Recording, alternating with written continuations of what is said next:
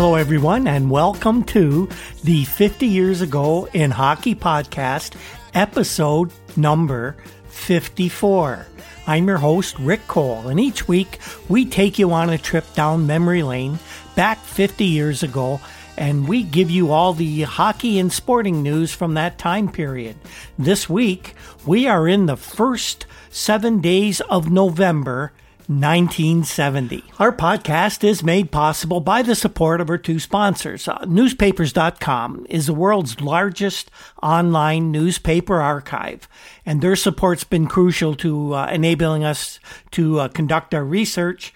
Uh, they let us get into all the newspapers from 50 years ago where we find all this great news. We're also sponsored by the Breakwall Brewing Company located in beautiful downtown Port Colborne, Ontario, just steps from the Welland Canal and a few blocks from Lake Erie. The folks of the Breakwall produce outstanding craft beers, many of which are made from recipes that were first written back in the 1800s. They also have some of the best pub food on the planet. And if uh, any of our listeners can ever get down Port Colborne Way, I'd love to join you at the Breakwall for a burger and a beer once it's safe to do so during these crazy times we live in. We'd also like to remind you about our new Patreon account. Uh, and a shout out to a couple of the, the newest patrons from the, the last few days, Wayne Baxter and Paul, Paul Charlton. Welcome, guys, and thanks so much for your support. Uh, we hope you're enjoying the bonus content we're putting out, and we have some really neat stuff in the hopper coming out soon. We're doing the work on those things right now. Uh, some of the items we're working on include a very in depth look at how the media treated the death of Terry Sawchuk, and I'll provide my perspective as a uh, former police detective. We're also going to do something on the Curt Flood case. I've been reading a bit this week, and 50 years ago this week, Curt actually was traded once again, but the circumstances are markedly different, and we'll be examining that as well in the special episodes that we're planning for our Patreon descri- uh, subscribers. We'll have lots more coming up as well. And if you'd like to donate and like to get this special content, go to patreon.com slash hockey 50 years and they'll show you there how to take part. Last week, uh, we had some pretty interesting talk to go about. A lot of trade rumors uh, swirling around the NHL in this early part of the 1970 71 season.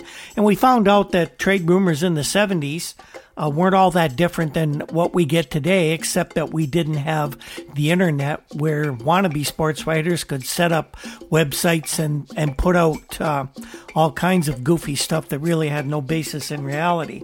We had more on the uh, dissension and dysfunction surrounding the Detroit Red Wings as people around the NHL began to take notice and more and more stories were being written about the mess that is Detroit. And we had a story about all time great NHL defenseman Doug Harvey being arrested at an Ottawa airport for carrying a loaded gun.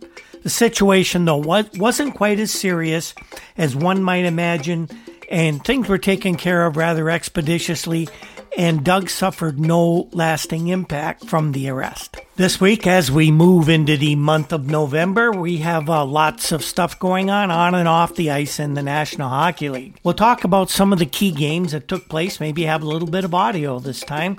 Uh, we have more trades uh, being talked about in the NHL, and actually, a couple were, were completed. But not surprisingly, these trades weren't mentioned in any of the previous week's rumors. Go figure we have news on the Stafford Smythe tax evasion case, and that'll be a little surprising and maybe a little concerning. And uh, we'll talk a little bit uh, about NHL defenseman Bobby Baun.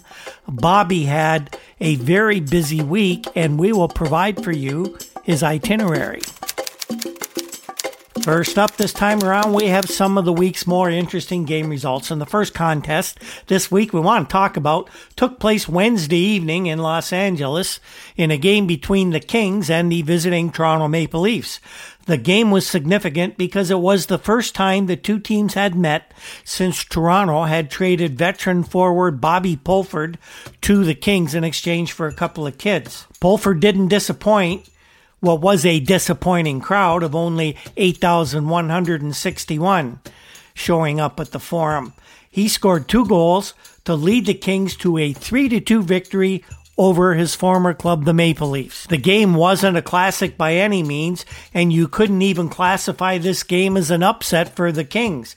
Normally, uh, even though the Kings were the worst team in the NHL last year, an expansion team is normally considered to be a huge underdog against any club from the Eastern Division. But the Leafs are no great shakes this season, and uh, realistically, the game had to be considered a toss up, and it actually was. The Kings held the edge in play and were full value for the win. They they deserved it. In fact, it was the fine play of Toronto goalie Jacques Plante that kept the game as close as it actually was.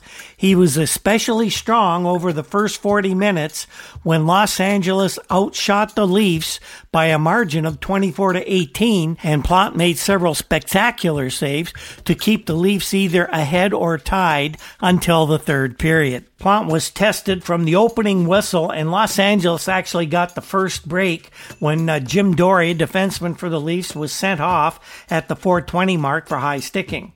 Now, Pulford, playing his first regular season game against his former teammates, scored just seconds later when he took a pass from winger Ross Lonsberry. Plante then stopped a close in bid from Mike Byers, a former Leaf prospect, on a two on one break, and two minutes later he did the splits in his inimitable fashion to stop Juha Widing's blistering slap shot from just inside the blue line. The Leafs tied the score at 14:38 of the opening frame when Gary Monahan, who was traded for Pulford, stole the puck from defenseman Gilles Marotte of the Kings deep in the Los Angeles zone, and he beat Denis DeJordy from close range. Four minutes later, Davy Keon was put in a clear by a pass from defenseman Mike Pelyk, but Denis DeJordy saved the day that time, making a great glove save for the Kings. Dave would eventually get even with DeJordy for robbing him that time by uh, putting the Leafs into a 2-1 lead at 4:43 of the second period. Davey uh, stole a pass from former Leaf Eddie Shack of the Kings near Toronto's own blue line. Davey streaked down the ice and neatly deked DeJordy for his sixth goal of the season. Dave off to a good start this year for the Leafs. That goal, by the way, came while the Leafs were shorthanded and Plante had been given the penalty that made them that way as he uh, got a penalty, believe it or not, for elbowing. Uh, by the way, the Leafs had little used Bob Liddington serving the penalty for Plante at that time.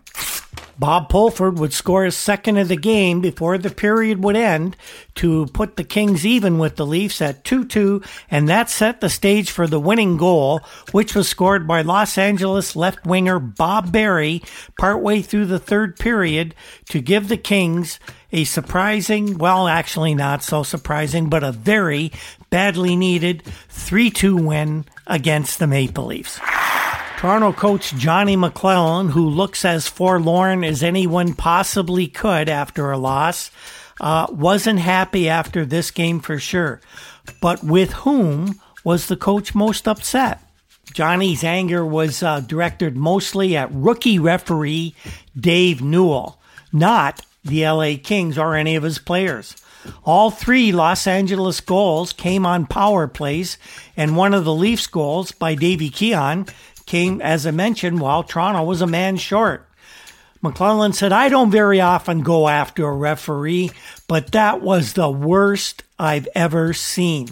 McLellan went on to call Newell a homer, saying he could only see two colors out there, and they were blue and white. Johnny said, the two third period penalties were murder. When the Kings did it, it was a legal check. When the Leafs pulled the same stunt, it was off to the penalty box. Johnny made one more comment to the assembled reporters. He said they stole it off us. That's a hell of a way to lose a hockey game on bad calls by a referee. Now, interestingly enough, the Western uh, director of officials, a fellow by the name of Dutch Van Deelen, was at the game watching Newell's work, and he said that the young referee was inconsistent, and that's about as forceful a, a, an admonishment against a referee that that guy would ever give. If you wonder how Bobby Pulford felt about the game, well, he didn't gloat, but he did express some satisfaction of beating his old team. Pulley said that sure felt good. You play 14 years in Toronto, you get traded west, and it has to give you a large lift to help beat them in your first league meeting. Pulford went on to say that the Kings right now are playing well and will give any other teams in either the East or West divisions a run for the money. Bobby says this was a big one for us, especially for the fellows who once belonged to Toronto.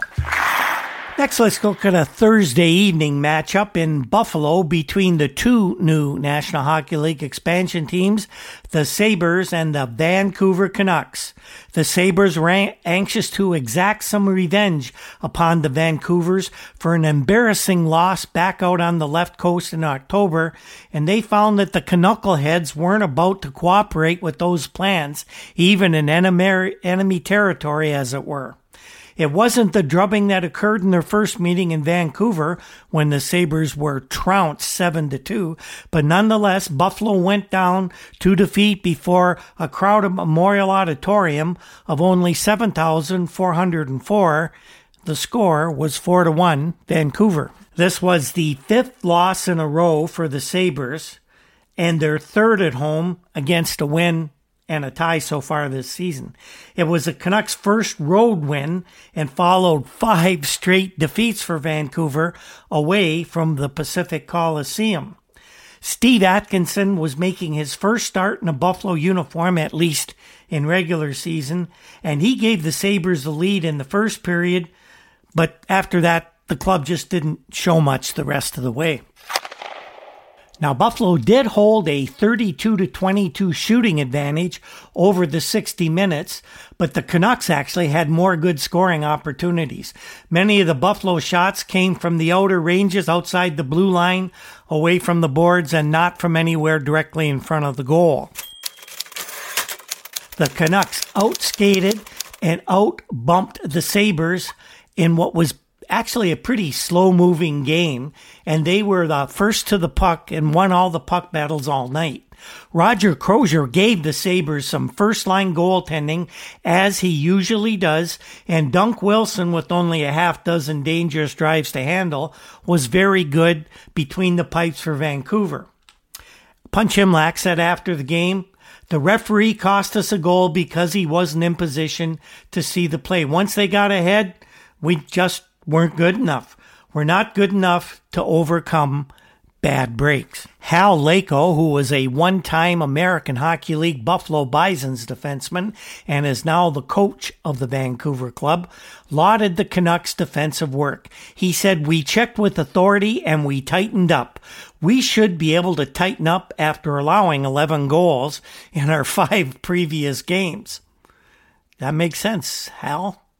Bud Poile, the Canucks general manager, was all smiles as well. And he said, all I know is that we're leading the Vancouver Buffalo division two to nothing. And that's what really counts to me because Bud Poile is a realist and he knows other than the Sabres, there aren't many NHL teams the Canucks will be able to beat on a regular basis. The Sabres, with a slight edge across the first 20 minutes of play, opened the scoring at 14.06 when the Canucks saw huge defenseman Pat Quinn gave the puck away twice on one play. Steve Atkinson stole it from him at the defense and Quinn blocked his shot. As Quinn reached for the loose rubber, Atkinson hooked it away from him again and then he beat Wilson with a close in 10 footer. In the second period, Paul Popiel, a native of Denmark and a former Buffalo Bison player as well, equaled his entire earlier NHL output when he scored two goals for Vancouver less than five minutes apart. Alone in front, he banged in Rosaire Paiement's rebound at 203 of that middle frame, and then unchecked again at 634, he put a five footer, a five footer into the Buffalo goal off of Roger Crozier's skate as he stretched to make the save. The Canucks' Barry Wilkins pulled down newly acquired Paul Andrea from behind to set up a penalty shot during that middle frame as well. Andrea skated in but failed to get off a backhand shot when Dunc Wilson slid out to smother the puck. The rare penalty shot called and no goal for the Sabres on this night. In the third period, Orland Kurtenbach, all alone in the slot with the puck, put away a 10 footer at the 9.05 mark after Maki got away from Gerry Meehan in the corner to set the play up. Uh, Roger Crozier was partially screened when Maki closed out the scoring from only 10 feet away just 29 seconds later to make the final score four to one. And by the way, uh, we talked about Paul Andrea. He was one of the many uh, acquisitions and moves that Punch Imlach was making this week, and we'll talk about that uh, a little bit later in the show. Our final highlighted game of this week was a late Saturday afternoon contest. That's Saturday afternoon Pacific time in Vancouver between the Leafs and the Canucks again. It was a 5 p.m. Vancouver start, and that was done, of course, to accommodate the Hockey Night in Canada viewers back east who every Saturday night are accustomed to seeing their beloved Maple Leafs. While there was some grousing, as there usually is, from people on the West Coast about the people back east and how they seem to get their way all the time, in reality, nobody really minded the five o'clock start, and uh, Reports indicate to us that there was some rather lively nightlife around downtown Vancouver after that five o'clock show. Now, of course, the final score of the game may have had something to do with the good general good mood that is of the Vancouver fans. The Canucks won over the Leafs for the second straight time on home ice, although this time it was closer than the last time. The Canucks nipped the Buds by a 3 2 score.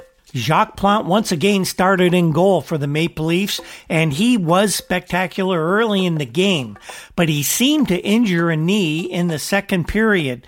There was a scramble in front of the net. Plante went down to uh, smother the puck, and it, he, he left. He got up uh, very slowly, left to the ice, and went to the Toronto bench. Jock uh, skated right by the referee, skated right by Coach John McLellan, and then just sat down on the bench, took off his mask, and seemed to be just sort of taking a breather while referee Gilmore skated to the door of the bench where Plante was sitting and uh, surveyed and sort of supervised the treatment Jake was being given by the Toronto trainer. An animated conversation took place between the referee and the goalkeeper, and finally, Plante seemed to wave Gilmore off, grabbed his mask, put it back on, and walked out back onto the ice, although he could be seen flexing an injured knee. Jock found in a few minutes, though, that he wasn't able to complete the game, and he was replaced by backup Bruce Gamble. Now, Gamble did not play poorly the rest of the way, although some feel he could have been faulted for a bad angle play on a goal by Dale Tallon, which tied the game late in the second period. In the first period, the teams exchanged goals, but the Leafs grabbed the lead late in the final minute of that opening frame when Gary Monahan scored for the Maple Leafs. Selwood got to it. In the last minute of the first period, it's one all. 20, Monahan to McMillan. Going in with Keon, a backhander, hard stopping that one. McMillan gets it again, he shoots. Hard stopped it again, they score on the rebound. Number 20, Monahan, put it in the net. The Leafs continued to hold the lead until late in the second period when a brilliant end-to-end rush by the heralded rookie for the Canucks, Dale Tallon, beat Gamble from a bad angle with only 46 seconds left in the second period. We're in the last minute of the second period. It's 2 to 1 Toronto. Jim McKenny putting it in the Vancouver zone, and Tallon brings it out. Dale Tallon rushing at center, trying to go over that line. Slowed by McKenny, still has the puck. He shoots, score! The Canucks finally grabbed the lead at the uh, 946 mark of the final period when Murray Hall scored on a broken play amid confusion in front of the Toronto goal, and that made the final score 3 to 2 for Vancouver. All tied up with 9.22 played in the third period. Face off in the Toronto zone. Kurtenbach against Ullman. back getting the puck. Over to uh, Maki who fanned on it. Maki wound up there but didn't deliver. Went off the heel of his stick. Kurtenbach out at center with the puck. For Maki.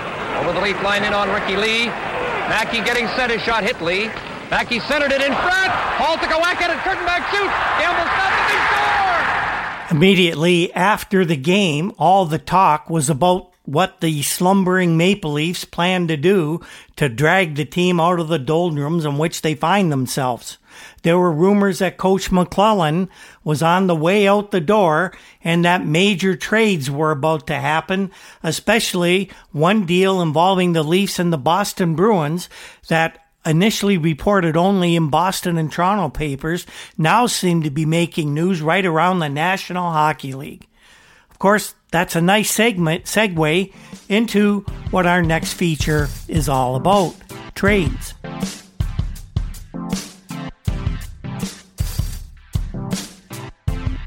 The week began with Buffalo Sabres general manager Punch Imlach vowing to add some scoring punch to his expansion Sabres, who were uh, charitably described as offensively challenged, I guess. He said he was going to get players that would help the Sabres by hook or by crook. And if you know Imlach, that means he had a plan. It might not be orthodox, but it would certainly be something that would accomplish his goal. Other than spectacular rookie Gilbert Perreault, the Sabres have virtually no one upon whom they can uh, lean to provide some offensive spark. So Punch has got to look for goals from somewhere, and you know that there are players he has his eye on. And the ever dependable Imlach, you can always depend on him to make news somehow, did pull off something of a coup later in the week, but he had to use all of his managerial wiles in order to arrange it.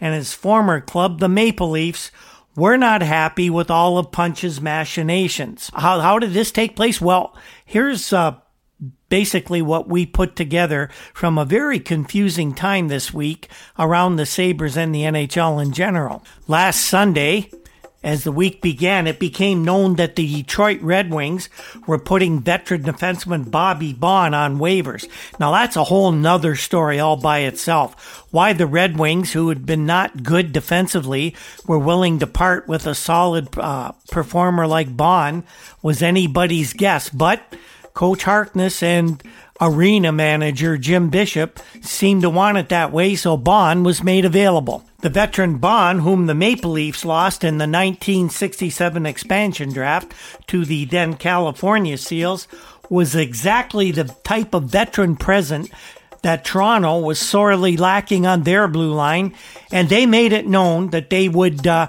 seriously be considering claiming Bonham waivers from the Red Wings. There was, however, one snag in that scenario. Punch Imlach, with the Sabres having a worse record than even that of the Maple Leafs, had the second order of claim behind the California Golden Seals. The Seals were not about to reclaim Baun, who makes 45 grand a year and would have to pay another 30 grand on the waiver price. Wasn't financially possible for the Seals to do that. So it was up to Imlach to decide if he wanted Baun or not. Bobby Baun was not the player that the Sabres really needed.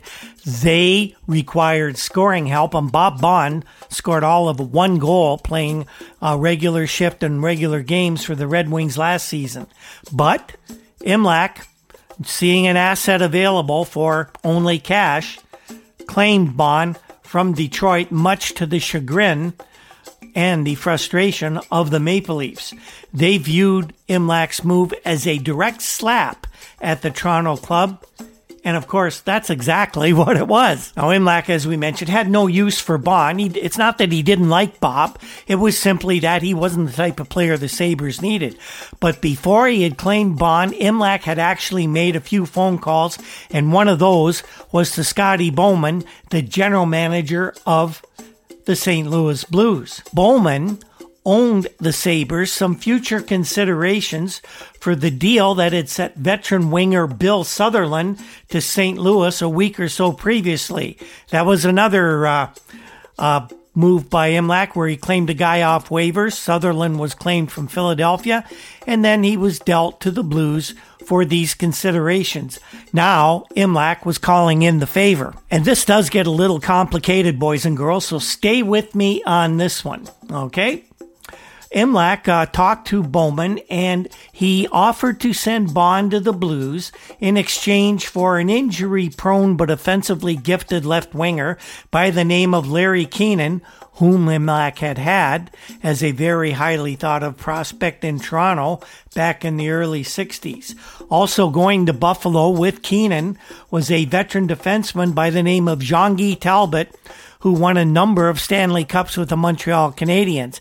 And by the way, Talbot was probably at least equal to what Baun could give the Sabres on defense. So Keenan was a bonus in this particular transaction. But that wasn't all that was actually included in this deal, although the official records will not show it. There was another minor announcement that Imlach had made another waiver acquisition, and that was young right winger Steve Atkinson. Now, Atkinson was a very interesting case. You may remember during the exhibition season, we told you that Atkinson played two uh, friendly games, two exhibition games, preseason games for the Sabres while they took a look at him with the permission of the St. Louis Hockey Club. Well, in those two games, Atkinson scored four goals, two in each contest. Now, what that did, it, it made Imlach very interested in young Atkinson, who, by the way, played all his junior hockey in nearby Niagara Falls, Ontario. But it also opened Scotty Bowman's eyes, and the price that Imlach was asked to pay by Bowman to acquire Atkinson was more than Punch was willing to give, so no deal was made. So Imlach was now insisting that as part of this transaction, Steve Atkinson be included in the deal. There were was talk that Bowman did not want to appear to be giving up too much to get Baun, and he didn't want to include Atkinson in the trade. Imlach really didn't care as long as he got the player. He didn't care who looked good or who looked bad. And he told Bowman, put Atkinson on waivers. California isn't going to take him because they can't afford to bring in players, and we'll pick him up. And you'll look like you just got rid of an extra body, and everybody will be happy. That's what Scotty did. Imlach made the claim, and Steve Atkinson finally became an official member of the Buffalo Sabres, and he scored a goal in his very first game.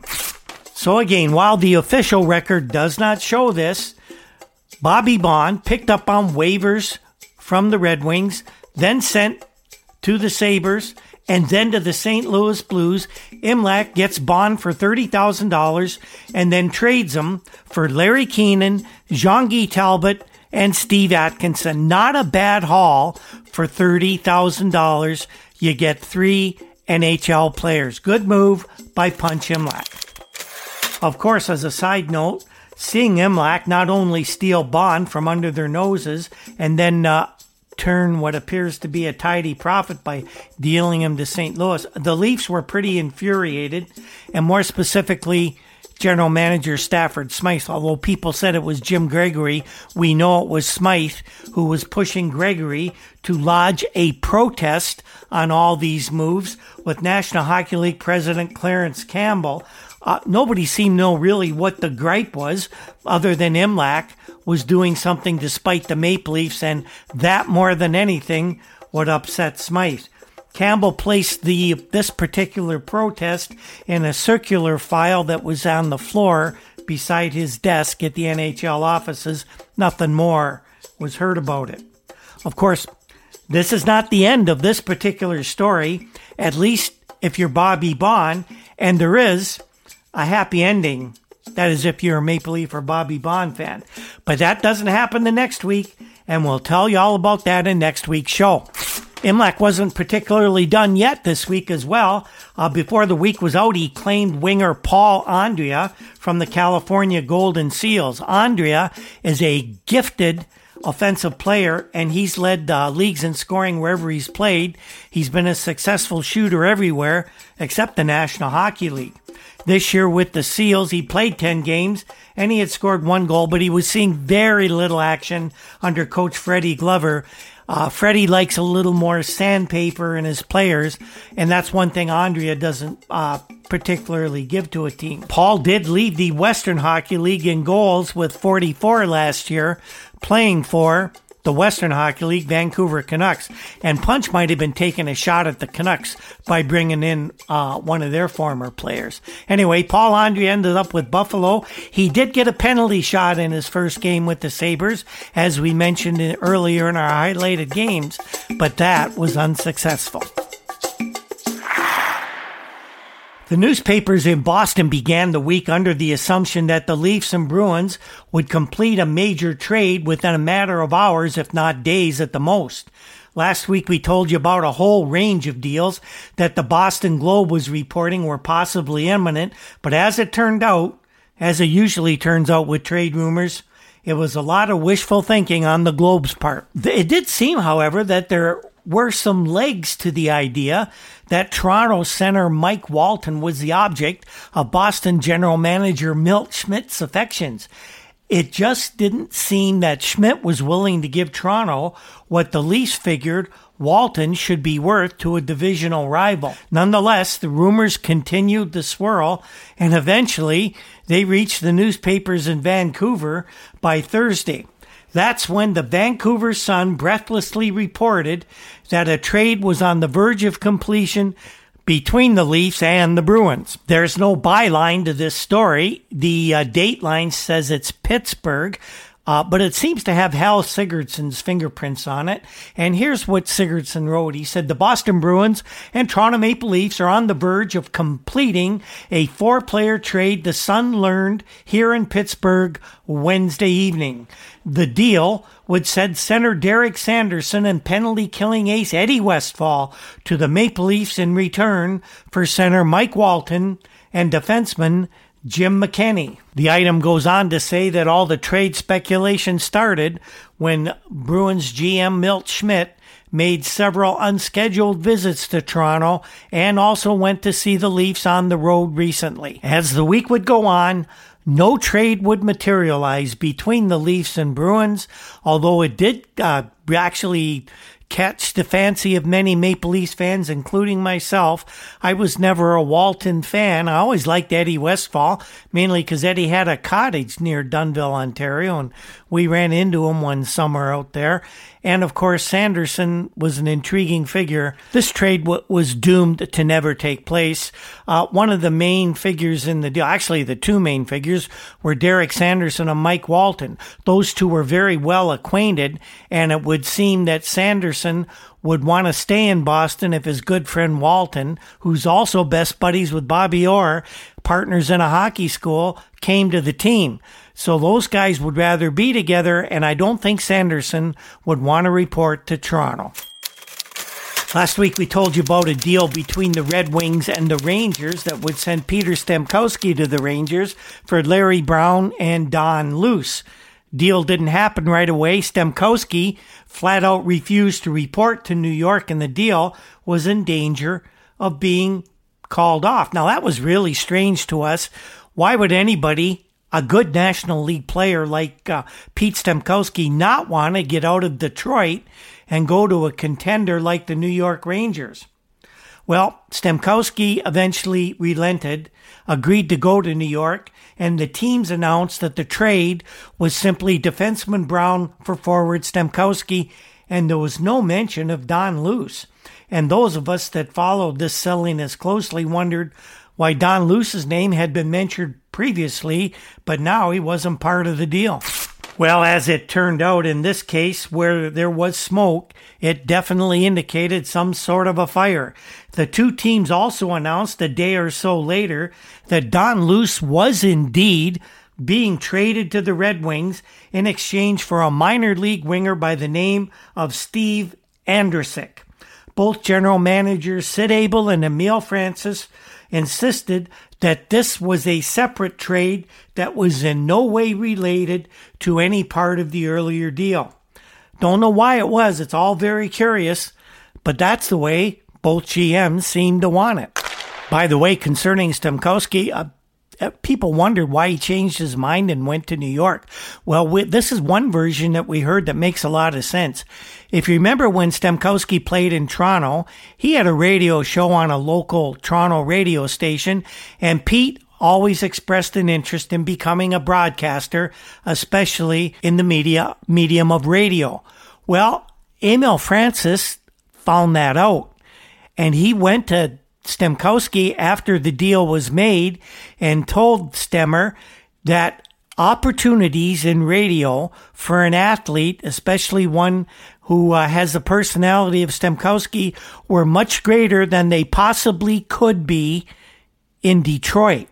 Stemkowski considered this fact, knew that he wanted to be in broadcasting after his playing days was over, and guess what?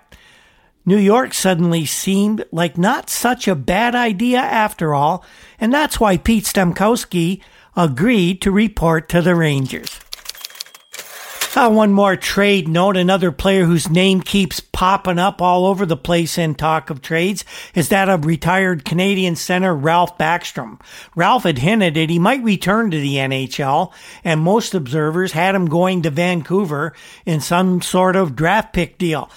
Uh, one observer who didn't have him going to Vancouver was more than an observer. He was Canucks general manager Bud Poile. He discounted all the rumors saying that Ralph would be acquired by the Canucks, but instead he told reporters that he thinks Ralph is going to the West Coast all right, but it would be one of the California teams, either the Seals or the Kings. In any event, Bud said Ralph wouldn't be going to BC under any circumstances. Now, Vancouver writer Hal Sigurdsson, who is all over trade rumors, as you've probably gathered from these shows, says that insiders in hockey tell him that Backstrom will end up with the St. Louis Blues. We promised you an update on the Stafford Smythe tax evasion uh, trial this week, and we have a doozy for you for sure. On Monday of the week, Ontario County Court Judge Joseph Kelly ruled that he is refusing to try Smythe on the income tax evasion charges, and he was basically throwing the case out of court. Now, in case you're wondering, a county court judge in 1970 would be the equivalent of an Ontario Superior Court judge in the present day of 2020. I remember when I heard this news, um, I was at University of Western Ontario, and I gave my dad a call at home. Uh, we always talked about politics and current events. My dad was a really, really, really very bright guy, uh, enormously well informed, involved in politics and uh, uh, emergency services at the local level in our area. I asked him what could have happened to get this case being thrown out of court. Uh, and he, knowing I was a journalism student, very interested in these current events, told me that if some enterprising journalist was to do some investigative work, that investigative work might reveal that Mr. Smythe, Mr. Ballard, and Judge Kelly were not completely unknown to each other. I always wondered about that back then, and now reading back 50 years and seeing what I've seen over the time that has uh, passed since then, I wonder about it a lot more. Canadian Justice Minister John Turner, basically, he heads the courts in our country, said later in the week that the decision by Judge Kelly would definitely be appealed. And while he didn't come right out and say it, of course, he couldn't come out and say it, it certainly sounded like the fix was in regarding the outcome of this case. On Thursday, the Toronto Globe and Mail published a huge, long, six column story, uh, basically an explanation of how Judge Kelly came to his decision. Now, I'm not going to bore you with all the legalese uh, of this case. And by the way, this is stuff I taught years later at the Ontario Police College. So I understood it. And, I'll try and simplify it here as best I can. Uh, try to give you the basics of it. The offenses under which Smythe were charged uh, are classed as dual procedure offenses, meaning that the Crown prosecutors have the right to elect whether to proceed with the trial by way of summary conviction, which is, of course, a less serious level, or to go into trial by way of indictment. Now, proceeding by way of summary conviction would result in something like a fine of around 25 bucks or up to one year in jail. That's the worst that could happen. Going by indictment uh, provides for a period of incarceration of not less than two months and not more than five years, along with both the incarceration and a fine of up to ten thousand dollars. It was obvious that the government at this time decided that uh, people like Smythe and Ballard should be made examples of in uh, bilking the Canadian government of, in Smythe's case, over nearly $280,000. And that people should get the message that this kind of behavior is not going to be tolerated even by the owners of iconic professional sports teams. There'll be a lot more on this story in the coming weeks, and we'll have it for you as it develops. We have a few news and notes from the previous week as well, some things we wanted to bring to you.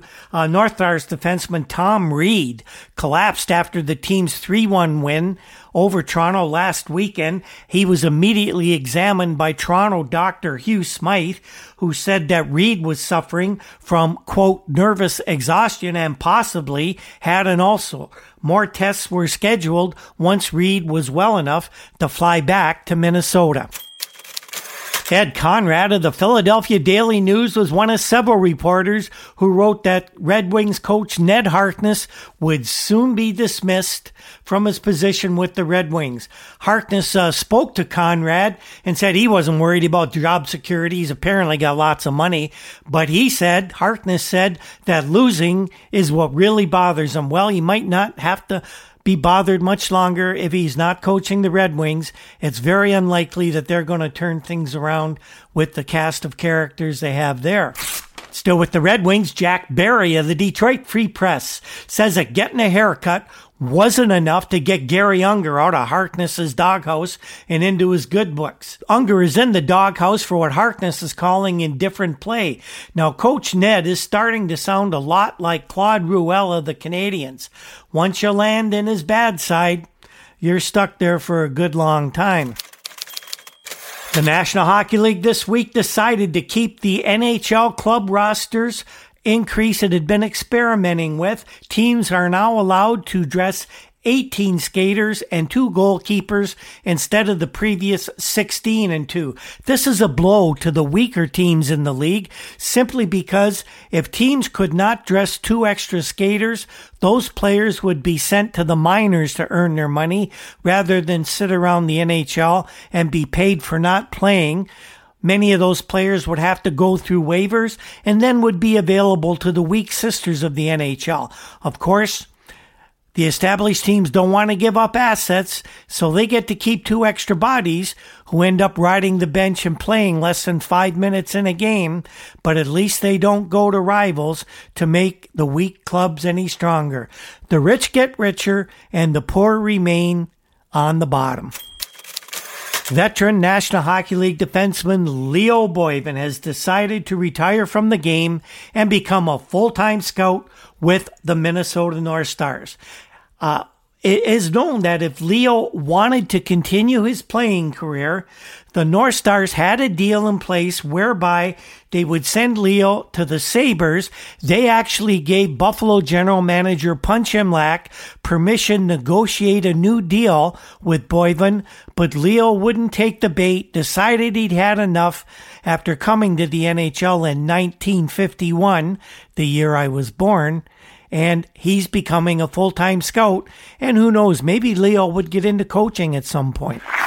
And I have another Hal Sigurdsson report for you. This time, the uh, Vancouver Sun reporter says that former Canucks uh, of the WHL general manager Joe Crozier can have the dual role of GM coach of the California Golden Seals anytime he wants it.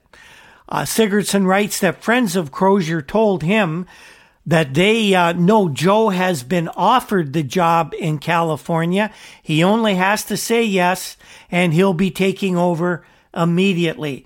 Crozier, by the way, said later in the week that he didn't know anything about it. He did not deny talking to the Seals, but he said that he had not been told that General Manager Frank Selke nor Coach Fred Glover were going to be dismissed. And here's a new one I hadn't heard before.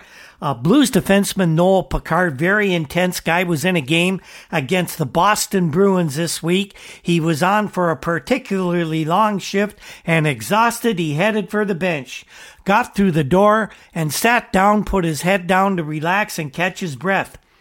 Only problem was Noel, the Blues truculent defenseman, was on the bench of the Boston Bruins. Everybody was laughing except Noel, whose head down. Everybody in the rink seemed to see that uh, Noel had gone to the wrong bench, but he didn't realize it for quite a bit until the next whistle when he sheepishly left the Bruins group and headed back to his St. Louis teammates.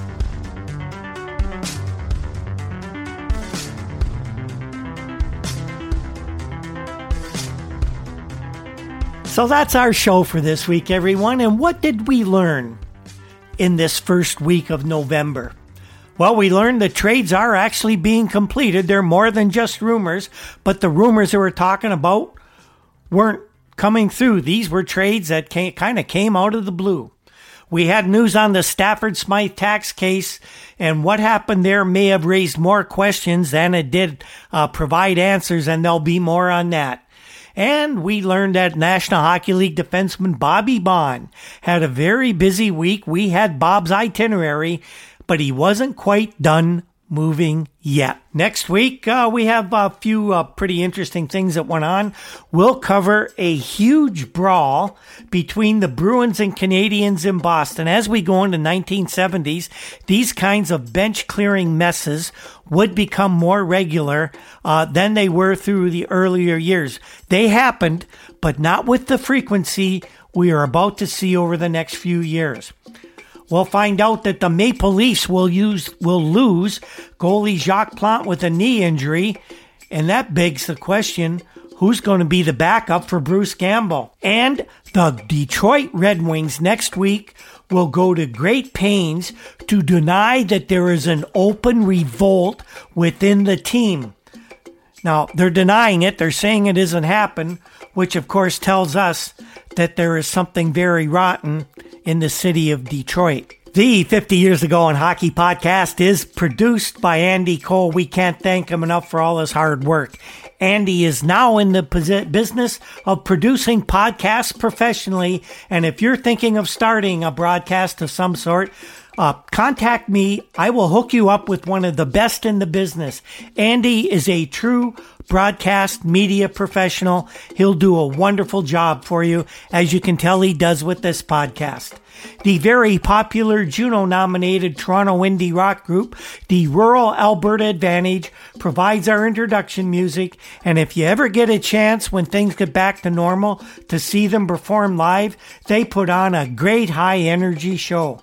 Other musical pieces uh, and sound effects are by Andy Cole as well. Our research comes from files of the Toronto Star, the Toronto Globe and Mail, and of course, the many fine publications found at our sponsors, newspapers.com. You can find us on Twitter at, at Hockey50 Years.